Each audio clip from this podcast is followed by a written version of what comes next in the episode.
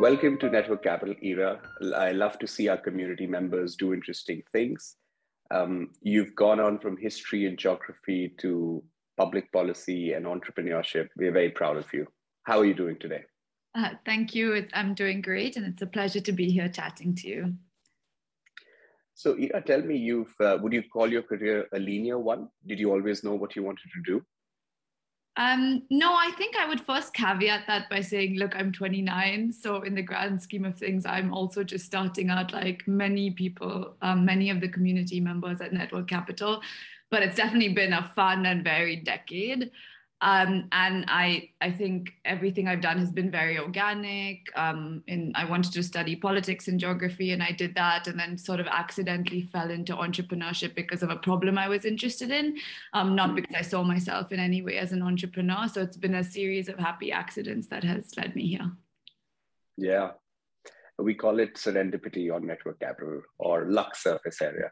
But still, uh, talk to me about your early careers. Um, what was uh, what was college like? What was school like? What were some things that you were interested in as a, as a, as a teenager and a college student?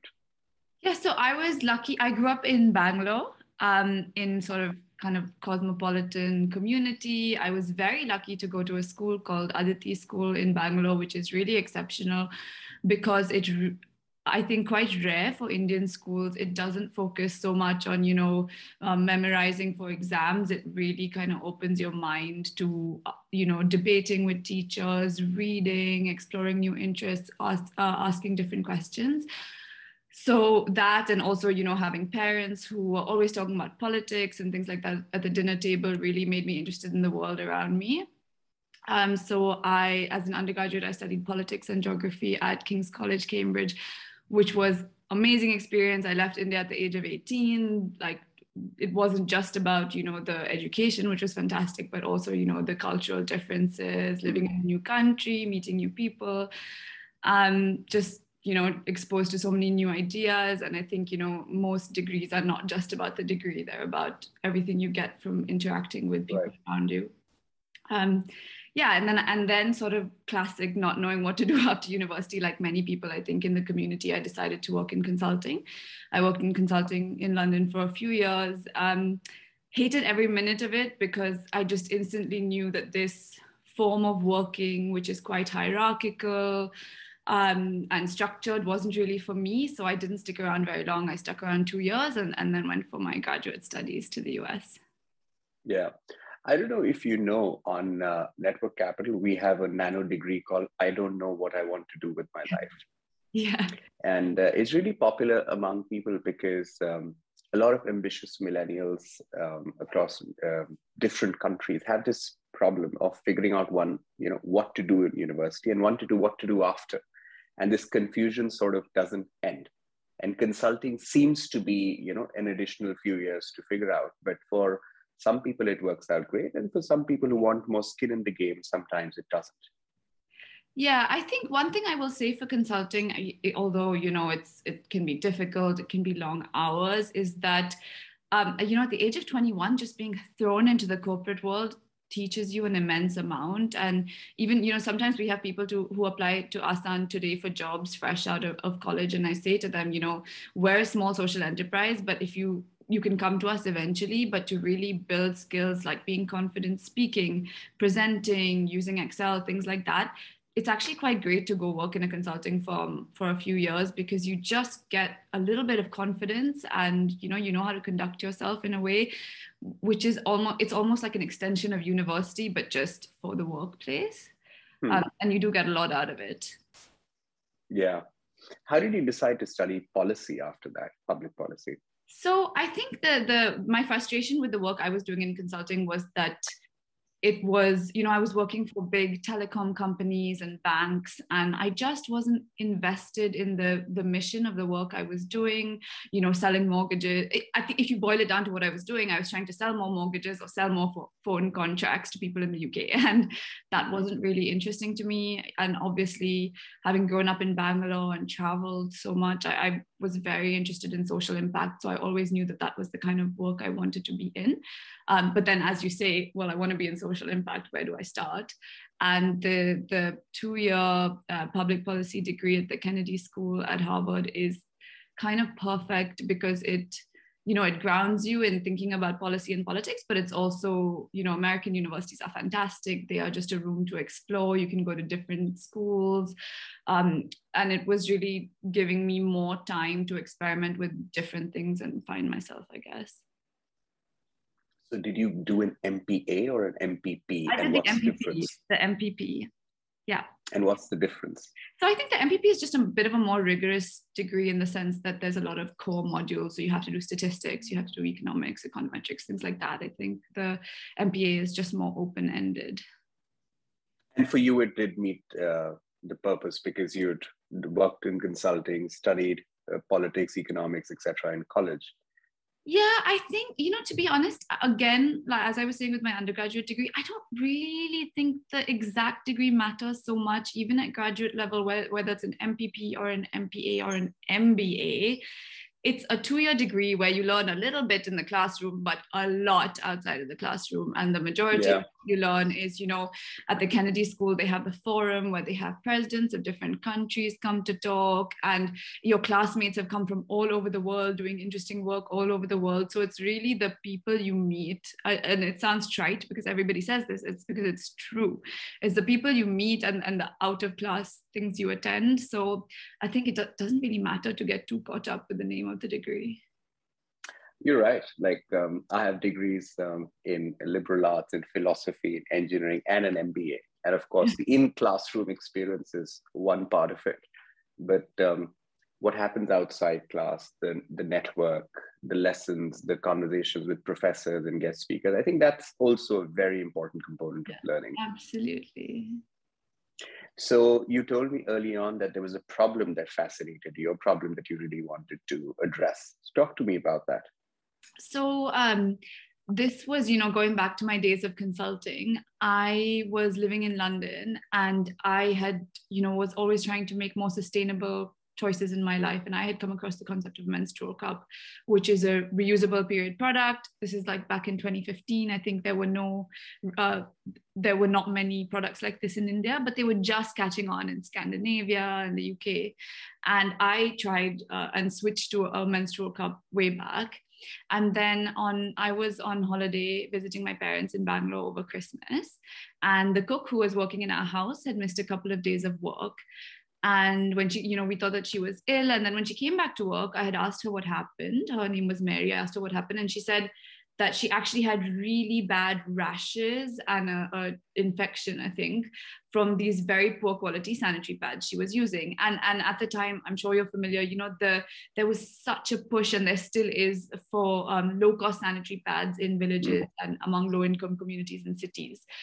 And um, so I asked her to show me these pads because, you know, I had always had high quality pads. So I didn't know what she was talking about. And when she showed them to me, I was they were literally like this thick, like diapers. Nobody could use them. I mean, I was amazed that that these were being promoted.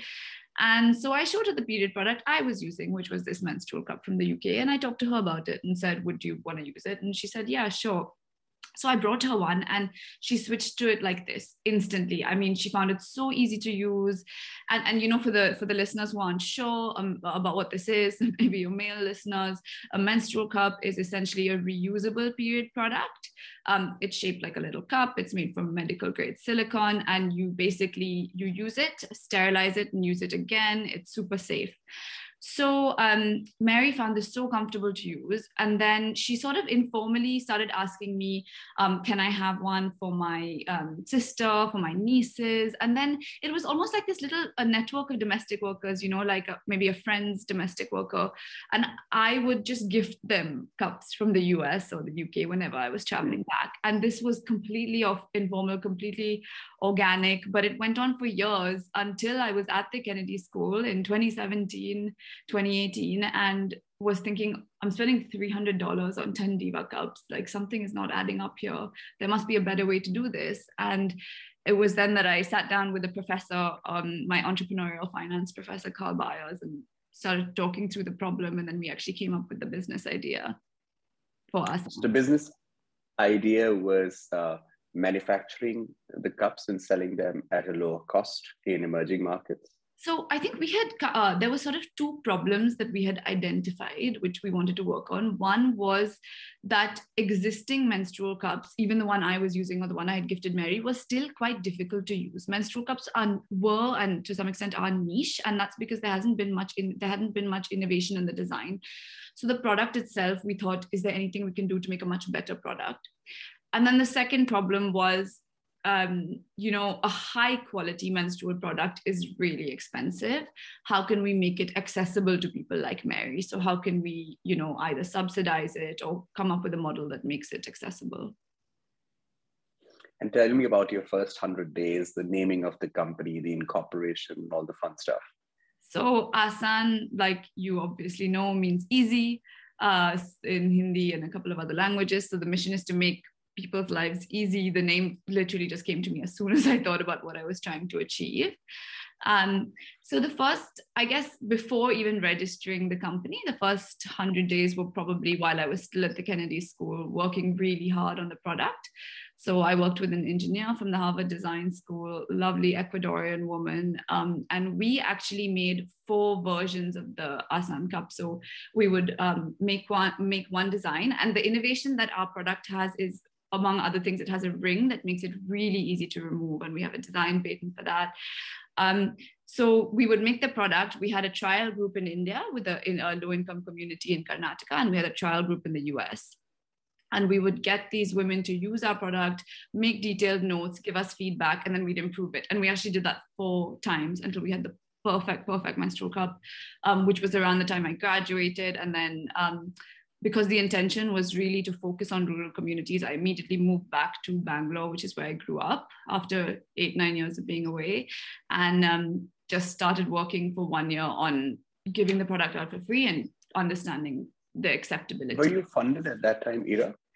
No, so we're still bootstrapped today. Um, we've been lucky that we've got a lot of, you know, awards and won some pitch competitions along the way. So um, before coming back to India, I managed to get a little bit of funding from my, uh, my Cambridge College, who were really invested in supporting the idea, and that's kind of what got us launched.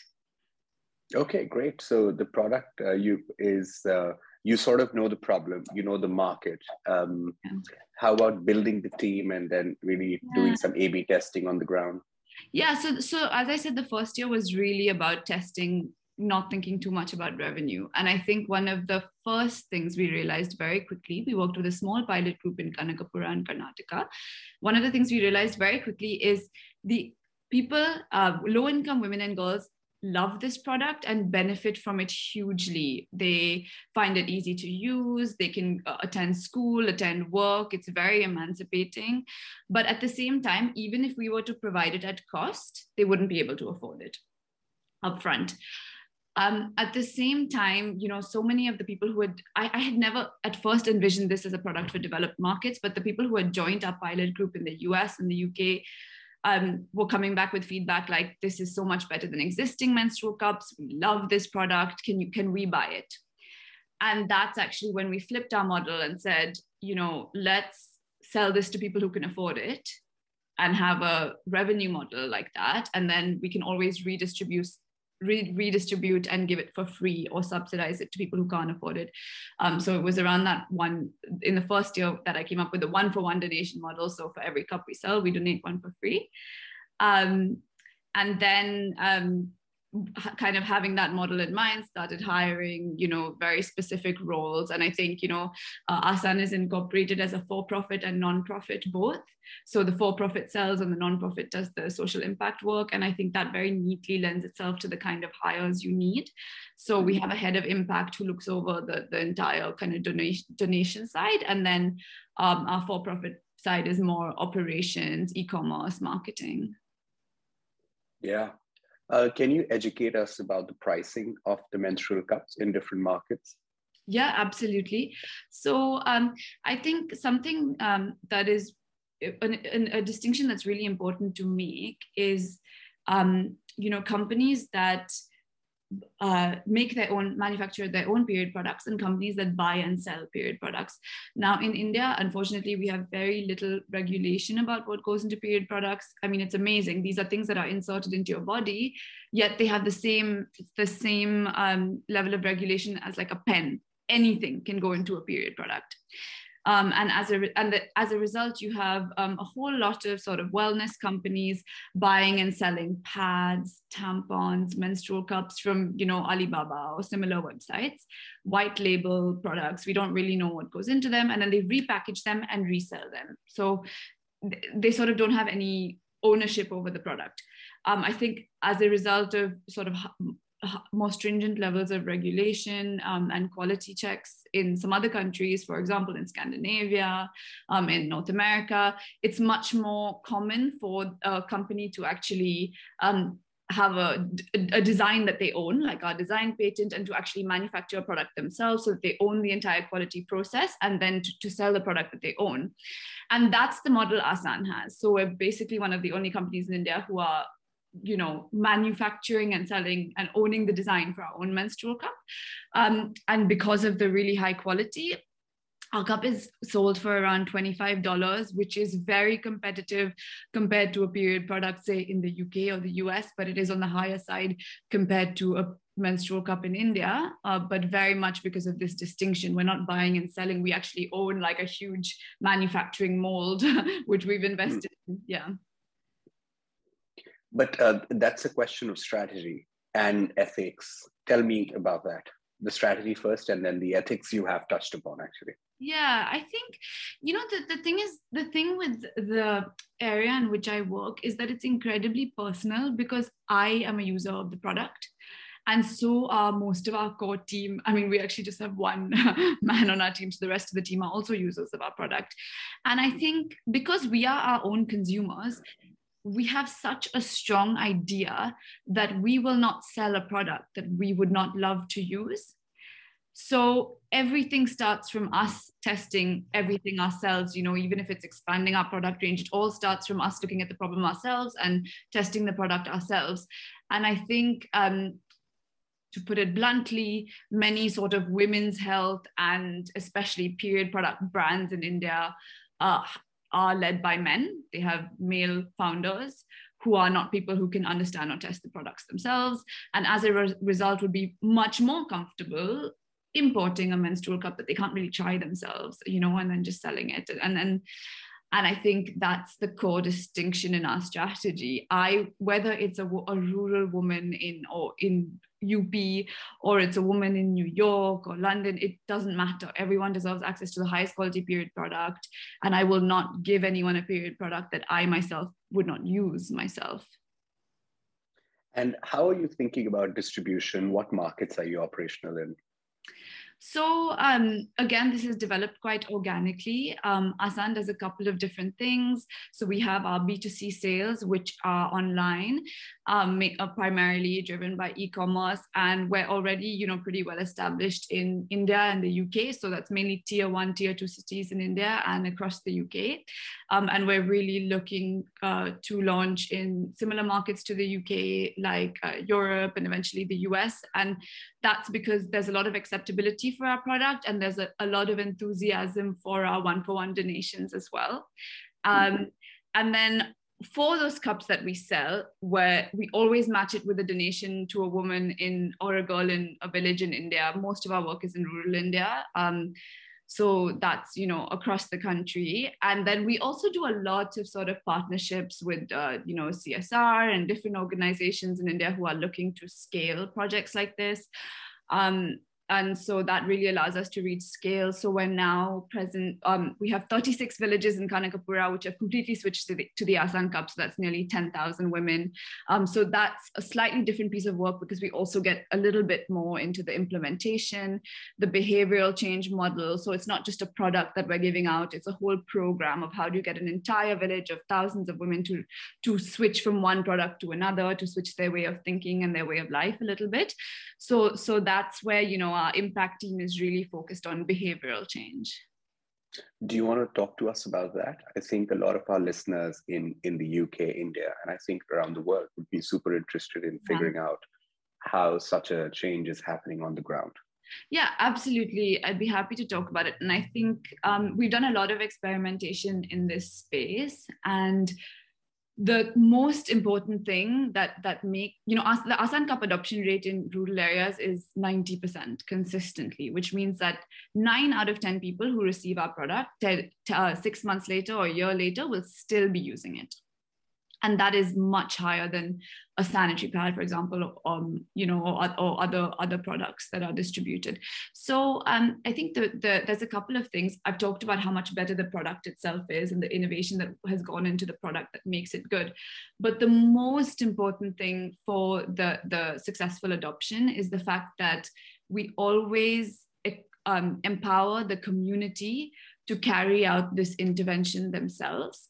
So it's never the Asan team going directly to a new village. Um, you know, most of us live in Bangalore, English is our first language. It's never us going directly to a community and saying, use this product, because there's very low levels of trust if we were to try and do that. Um, it actually you know to, to achieve this kind of adoption rate it takes us six months because what we do is we first will find um, usually an ngo if not working with you know local health workers asha and anganwadi workers it would be a, an ngo who's very very embedded in that community and then we'll start by giving um, the women employees at that NGO our product and explaining the benefits to them and sort of having a, a three month, very in depth process of them testing it and giving us their feedback. And inevitably, after three months, they always come back to us saying, I mean, this completely changed my life. I can, I don't have to, just to go into some of the issues, you know, I don't have to um, carry soiled pads in my bag because I don't have access to a dustbin. I don't have to burn pads in the middle of the night. I don't have to scrub cloth rags anymore. So, so the, the difference to their lives is immense and they always recognize that. And then they come back to us and say, can we have some more for our community? And it's, we really, discuss together how they are going to do that distribution. And in a, and then we do a train the trainer program where all of them are equipped to have all of the information to talk about the product to their community. Um, you know we work in every local language in terms of giving them user guides materials and videos. And then um, we basically employ them really to, to go and, and spread the word. And then it's up to them to convince their community. And for you know for a girl in a in a village to hear this from her aunt or her older sister is so much more convincing than to hear it from me. And and what she's hearing is oh my god you know it's it's like a few products in your life that completely change your life. And what she's hearing is you know you can now exercise you can go to school it's going to be amazing. And she's hearing that from someone she trusts. And that's why um, it's so successful. That's fascinating um, it reminds me a, a, bit about how um, products achieve that product market fit uh, in different ways. And I think that in your case, the way it's achieving PMF in a tier one, tier two cities is very different from villages. And that's expected in, in a country as complex in India. In the UK, is it uh, is it similar or are you doing something different? So it's really quite different in the sense that our, our product, I really would say it's the best period product because it's super affordable. It lasts for 10 years. It's very sustainable and it's the most comfortable period product. You can swim, you can exercise. But if you look at all the different messaging and benefits it has, I think different messages really resonate with different groups. And what we found in the UK is the message, the two messages that resonate above all are one, sustainability because there is that sort of level of eco consciousness. There's a lot of um, consciousness about plastic waste in the UK, um, you know, uh, tampons that people use, which are flushed, clogging the water streams, you know, it's horrible statistics like about the amount of um, pesticides from tampons and estrogen found in tap water and things like that. These are the messages that resonate with people and that push them to want to try our product. Um, and then the other message that really works is this one for one donation. A woman or girl in the UK knowing that every time she buys our product, that she's contributing to a better life for someone in India is also a very strong message. I would say these two messages are not the most salient in urban India. Mm there are other messages that are salient in urban India. Um, definitely affordability, uh, you know, because we're still thinking in terms of spending. Of course, the Indian middle class is thinking about spending. So this is how much you're spending uh, on pads in 10 years. This is how much you'll save. That's an important message. Um, and then also. So you uh, show that the total cost lot. of ownership yeah. calculations, etc absolutely and then very much around you know the health as well because uh, in the uk you could i guess again coming back to this regulation and quality standards you you would as a, as a woman in the uk you would assume that when you go online and buy a period product you know nine times out of ten it's going to be high quality the brand would have manufactured it they would probably adhere to similar standards like us Asan does. Uh, in India, that's not the case. So, you know, it's a lot of education to people who come to us saying, hey, your product is 1800 and I saw a menstrual cup for 300. What's going on? And, and then we really have to bridge that education gap to say, well, it's 300 for a reason, right? It's because the person who is making it is not making it they're buying and selling it as a result we don't know what what quality is it, it is you can buy it but it might leak um, it might have other issues for you so it, it's worth thinking this is this is your body and it's worth making a, an informed and empowered decision about the products you're going to use. Yeah. And uh, entrepreneurship is not a breezy ride it's an adventurous one. So uh, what bothers you if anything these days? Or what's uh, what are some of the challenges in this market? Uh, so there are quite a few challenges, but I think um, one thing that really bothers me is mis- I, which we come across over and over is misconceptions uh, that people in cities have about people in villages. Um, so, you know, Utkarsh, like you were saying earlier, it's very interesting because Asan occupies two very, very different spaces, mm-hmm. right? Um, sort of westernized Indian or actually Western spaces um, where we're selling to high income women, and then completely the opposite, which is low income rural spaces. And the amount of sort of judgment, uh, misconceptions that exist um, on two levels. One is, I think, people in the West, what they think about people in India. So people in the UK having all kinds of ideas about what women in India should and shouldn't do on their periods. Um, and then similarly, people in Indian cities have having all kinds of misconceptions about people in rural areas. So the first thing we all, I always hear when I make a pitch or a presentation is, oh i live in a city and this isn't normal so it's never going to work in a village. And what what you say to that person is well? Have you been to that village? Have you asked people there? And the truth is you know firstly the period solutions we have in rural areas are so poor and so uncomfortable that anybody would want something better.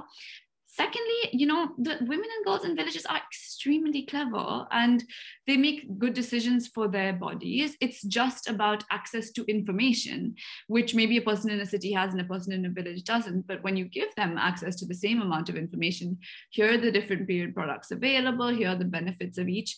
Of course they're going to make an informed decision. Sometimes and most of the time they end up making a better decision than someone in a city. So we deal with a lot of these misconceptions which I think can be very frustrating. Hmm. And um, in terms of um, brands that have gone down a similar path, I can think of Warby Parker um, in the US. Uh, Allbirds tried that, and there are companies that are embracing that. And one trend that I actually cover in you know in my writing in my book is uh, the changing attitudes of millennials and Gen Zs. So if you look at the Gen Zs, they're a lot more conscious about the environment, conscious about the people. And I think, or I would imagine that that's an important market uh, for yeah. Asan. Yeah, I think you hit the nail on the head. Um, when I started working in this area, a lot of people said to me, um, you know, in India or in, in many countries and cultures, there's this idea that um, unmarried women wouldn't want to use an insertable period product. So a lot of people said to me, you know, start with married women or mothers, people in their 30s. And, you know, just for the reasons you're saying, um, I would say that it's almost the reverse is true. Um, women in their 30s and 40s, firstly, they've formed habits over time. They're more conservative, they're more resistant to change. On the contrary, their daughters, you know, Gen Z, people who are 16 today, are um, super open to new ideas firstly and secondly extremely conscious of the environment. So it, we have teens are a huge market for us. Um, we do a lot of teen content. We have teen brand ambassadors and we see the highest rates of uptake with teens. Yeah. And i think the among the gen z's also it's the topic of um, deep interest to me. The fact that the customer attitudes are changing and this gen z because they're online constantly. So it, it's also good for brands that are able to really understand that culture. So you're essentially you could perhaps go into very different markets. Is that something on the cards? Yeah. Uh, look i'm 29 and this is a huge challenge for me because i don't think like a 19 year old um, and you know i might understand instagram but i don't understand tiktok. So uh, what we do is we really leave it to the experts. Um, we have a summer a tiktok intern this summer she's 19 she's grown up in this generation and we're you know really taking ideas from her and letting her run with it. And we also have our teen ambassador program which is ages like 14 to 19 and our social media strategy is very much driven by by what they have to say. Yeah. And how about you? What does a day in your life look like these days? I know you're perhaps traveling uh, so how do you divide your energy yeah it's it's very um, varied because there's so many different things that we do uh, i divide my time between the uk which is where we're which is sort of um, I would say a hub from which we're trying to expand globally, uh, hmm. commercial sales. And then I also spend a lot, lot of time in India focusing on our um, partnerships and on our donations. Um, so a typical day for me when I'm in the UK is starts really early because I tend to work with my India team.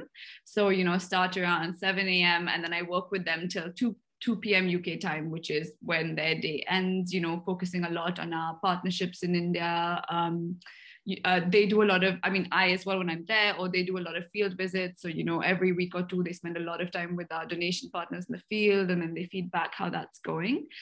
Um, and then the second half of my day, kind of 2 p.m. to 7, 8 p.m., is very much focused on my work here.